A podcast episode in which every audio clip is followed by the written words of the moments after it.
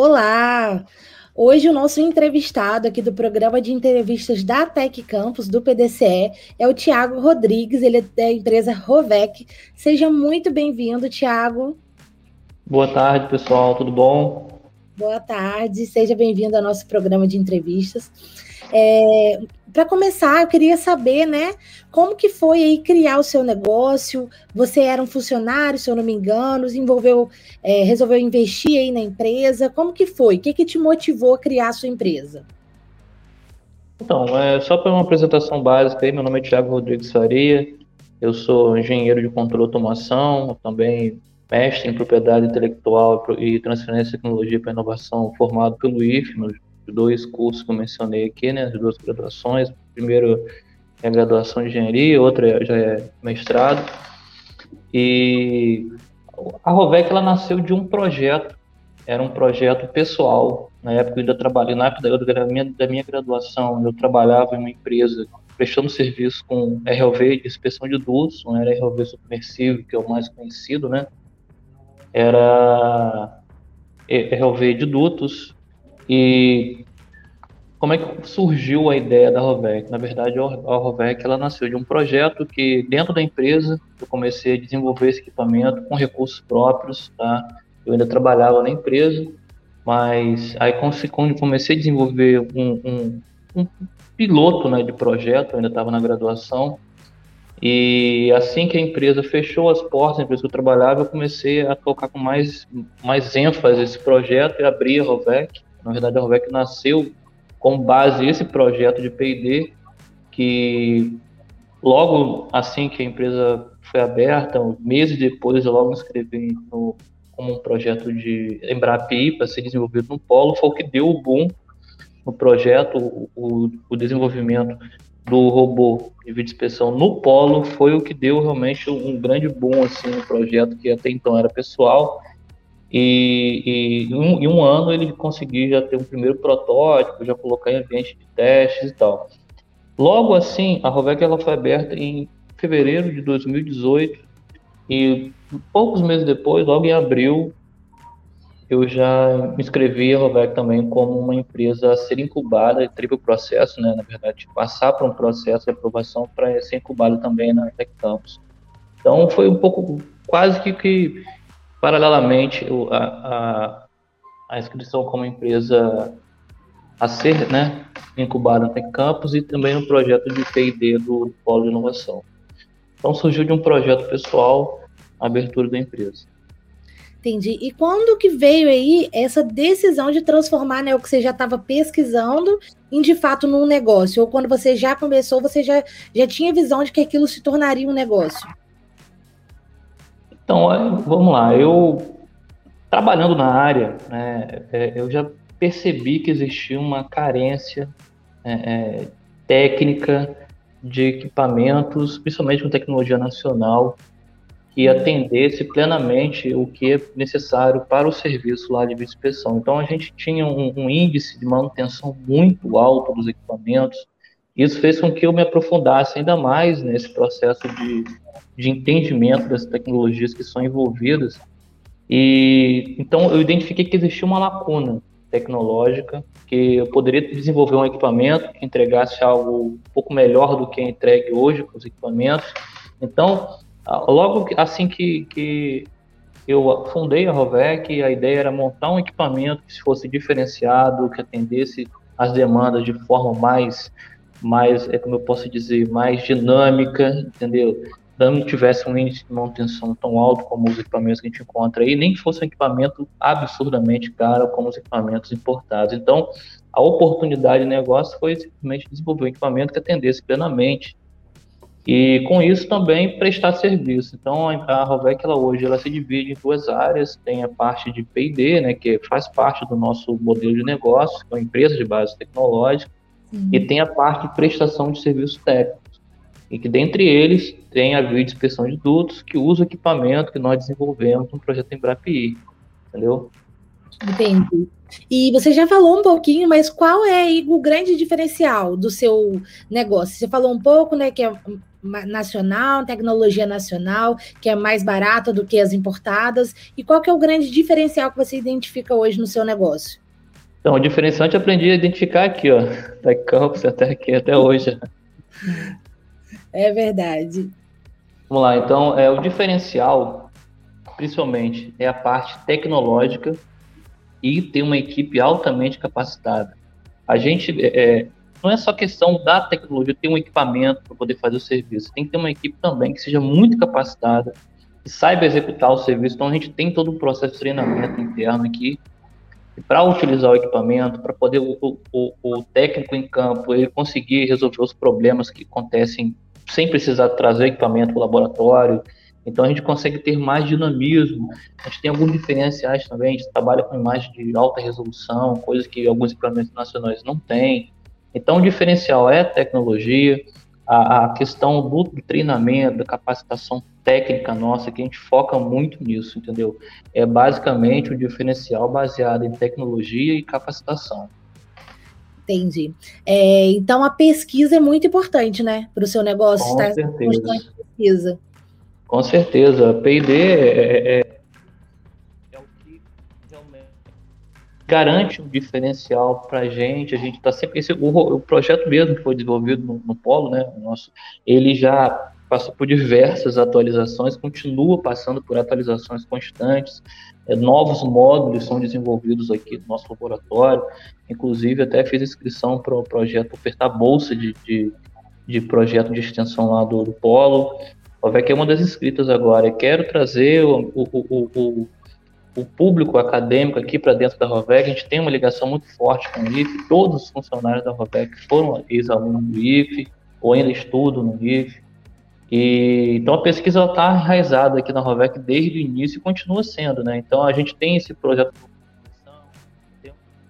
de time-lapse que a gente desenvolveu para poder filmar as obras da GNA no Porto do Açúcar, também já está acontecendo, já está já operacional já desde 2019. Então a gente foca muito mesmo na parte de P&D e a parte de serviço ajuda a fazer com que a empresa ela sempre ela sempre invista no P&D, né? Porque a gente sabe, né, que nem sempre é fácil você conseguir o, o financiamento, né? Somente quando está começando. Então a gente dividiu o modelo de negócio em P&D e prestação de serviço para poder fazer com que parte do que é faturado em serviço seja constantemente investido em P&D. Entendi. É, e sobre a sua experiência dentro da Tech Campus, o que, é que você considerou mais agregador para o seu negócio e o seu relacionamento agora como já empresa já graduada, né? O que, que você destaca aí nesse relacionamento? Então, a Tech Campus foi, acredito, considero como fundamental para o nosso crescimento como empresa, né? Pra, passamos ano passado, como muitas empresas passaram, estão passando por um grande baque aí por conta dos efeitos da pandemia, mas a gente acha que a Tech Campus nos deu principalmente a maturidade necessária para passar por esses grandes desafios de forma teoricamente mais é é, é, é, é, confortável do que se não tivesse organizado. Então a gente sempre procurou se organizar, tentar tentamos seguir o máximo que foi o que foi nos passado nas consultorias, nas mentorias, entendeu? Para poder se organizar, a gente entendeu desde o início, eu sabia que a gente ia errar, porque minha experiência era puramente técnica, nunca tive um negócio para administrar.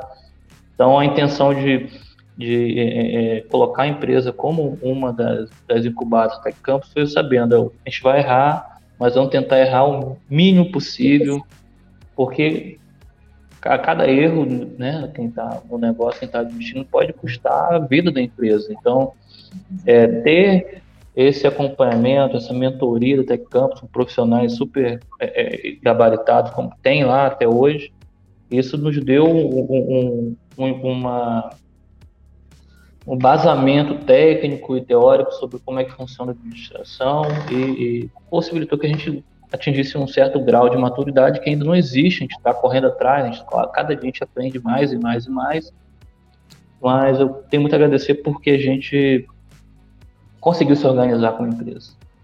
Sim, essa relação é muito importante, né? Como você falou, quem não tem experiência nenhuma de negócio, às vezes pensa só pela parte técnica, é, não tem noção do que a gente encontra lá fora no mercado, né? Então, essa relação lá dos, dos instrutores, dos professores da TEC é muito importante para qualquer negócio, né? Principalmente os de base tecnológica. Com certeza. Gente, é, vou te falar quais são as dores as principais dores que a gente teve no início lá, a gente é muito focado na parte técnica. É, quando a gente, a gente trabalha com empresas de base tecnológica, se você for procurar na, quem, tá, quem fundou a empresa, quem está administrando, são pessoas altamente técnicas, né? São pessoas que têm um conhecimento muito grande na área ali de como montar algum equipamento, desenvolver alguma tecnologia específica, mas ele, raras são as, as, as, oportunidades que a pessoa tem um pouco de experiência de, de administração. É. E se você for pegar, se você for analisar o histórico de empresas de sucesso, muitas delas eh, são é, administradas por equipes multidisciplinares. Né? Às vezes o cara é um cara muito técnico, o outro é um cara que não tem nada, não sabe nada da parte de técnica, mas um cara que é bom de vendas, é um cara que é, tem experiência de outros negócios, que não tinha nada a ver com a área técnica mas ele trouxe a experiência que ele aprendeu no mercado. Então, é, é importante a gente focar na, na parte técnica e também na administração. O nosso principal problema, já recebemos muitos puxões de orelha, orelha no TechCamp, foi justamente esse, de focar muito na parte técnica e às vezes deixar algumas questões estratégicas. E essa visão de, de analistas né, de fora do negócio é importante, porque olha, olha o seu negócio de maneira macro, né? E, e, ver, olha, você está muito focado nisso aqui, está esquecendo dessa situação aqui que é importante para você, entendeu? É, é, importante muito por conta disso, dessa desse olhar externo e lá dentro mesmo do, do seu negócio, e, tipo, mostrando onde você precisa melhorar. Verdade. É, conta um pouquinho para a gente como que foi a sua experiência na utilização do recurso Embrap. Certo. Então, a, o recurso Embrap, ele, ele, você quando se inscreve, você escreve um projeto, né, para receber um recurso, né, de um financiamento Embrap, esse projeto seu ele passa por uma, uma análise, né, pela comissão técnica do, do, do projeto, né, que vai futuramente, né, é, tocar o seu projeto, né, ter um corpo técnico lá do, do polo, primeiro eles vão analisar se a sua, sua, demanda, né, seu projeto, ele está inserido dentro do, da área de atuação ali do polo, que no, no caso do polo ali é mais focado na parte ambiental, né, de, de, energias limpas. Então você tem que ter uma, alguma coisa que esteja, que esteja ligado a esse, esse, esse tema, né? E o nosso caso é um robô de vídeo inspeção de doce que é totalmente alinhado com as questões ambientais, porque se você tem um derramamento de efluentes que não, não não, não previsto no lençol freático, você pode acontecer uma contaminação, tanto no lençol freático como corpos d'água, né? E, é, rios, lagoas e tal. Então tem, a nossa, tem que ter uma pegada ambiental no caso do polo, tá? E é, você precisa fazer uma, junto com o corpo técnico do polo, analisar como é que vai ser o seu projeto, escrever um, um, montar um escopo, montar um cronograma, montar realmente uma prévia, né? De como vai ser desenvolvido para que isso seja submetido à análise lá da equipe do Polo, sendo aprovado, estão tudo certo, o, o projeto é liberado. Não tem muita burocracia.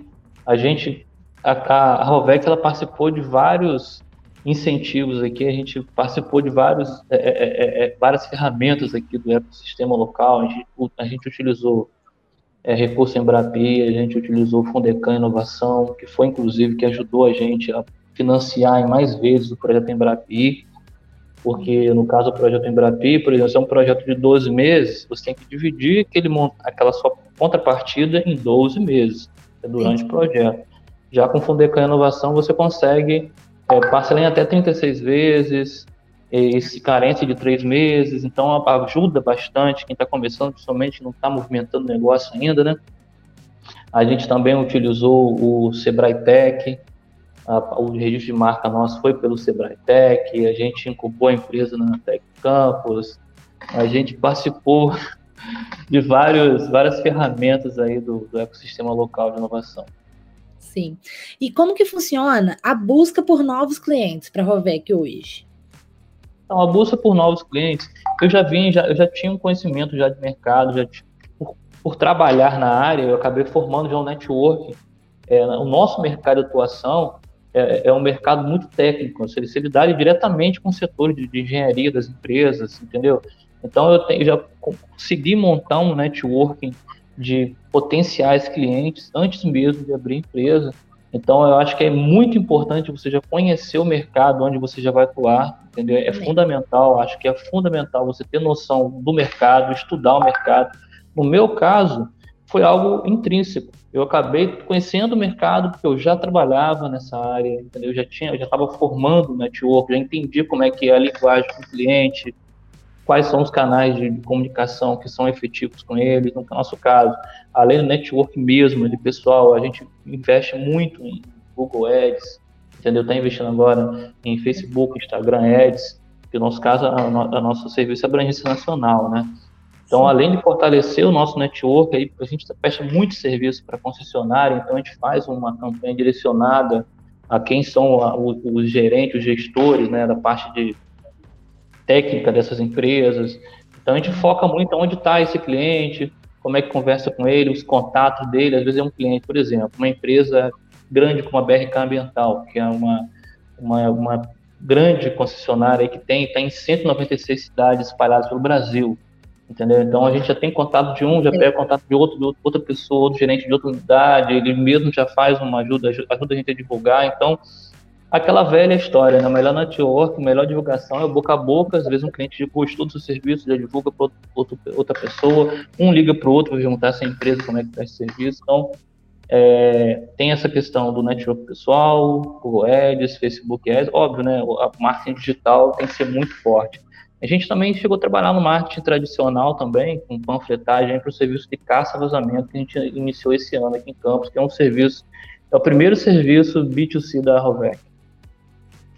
Ah, muito interessante. Você falou uma coisa muito importante que hoje nem todas as empresas fazem, que é a questão do tráfego pago, né? Do Google Ads, do Facebook Ads. Isso é uma coisa que tá, tem crescido muito e vai crescer muito mais. E muitas empresas acabam deixando ali o dinheiro na mesa, como a gente fala, né? Deixando de investir no tráfego pago e de alcançar novos clientes através dele, né? É muito Sim. legal. E como Com que está sendo prestar serviços durante a pandemia? Você teve alguma é, orientação? Alguém te ajudou aí nesse período de pandemia, com alguma orientação? Como que tá, tem sido?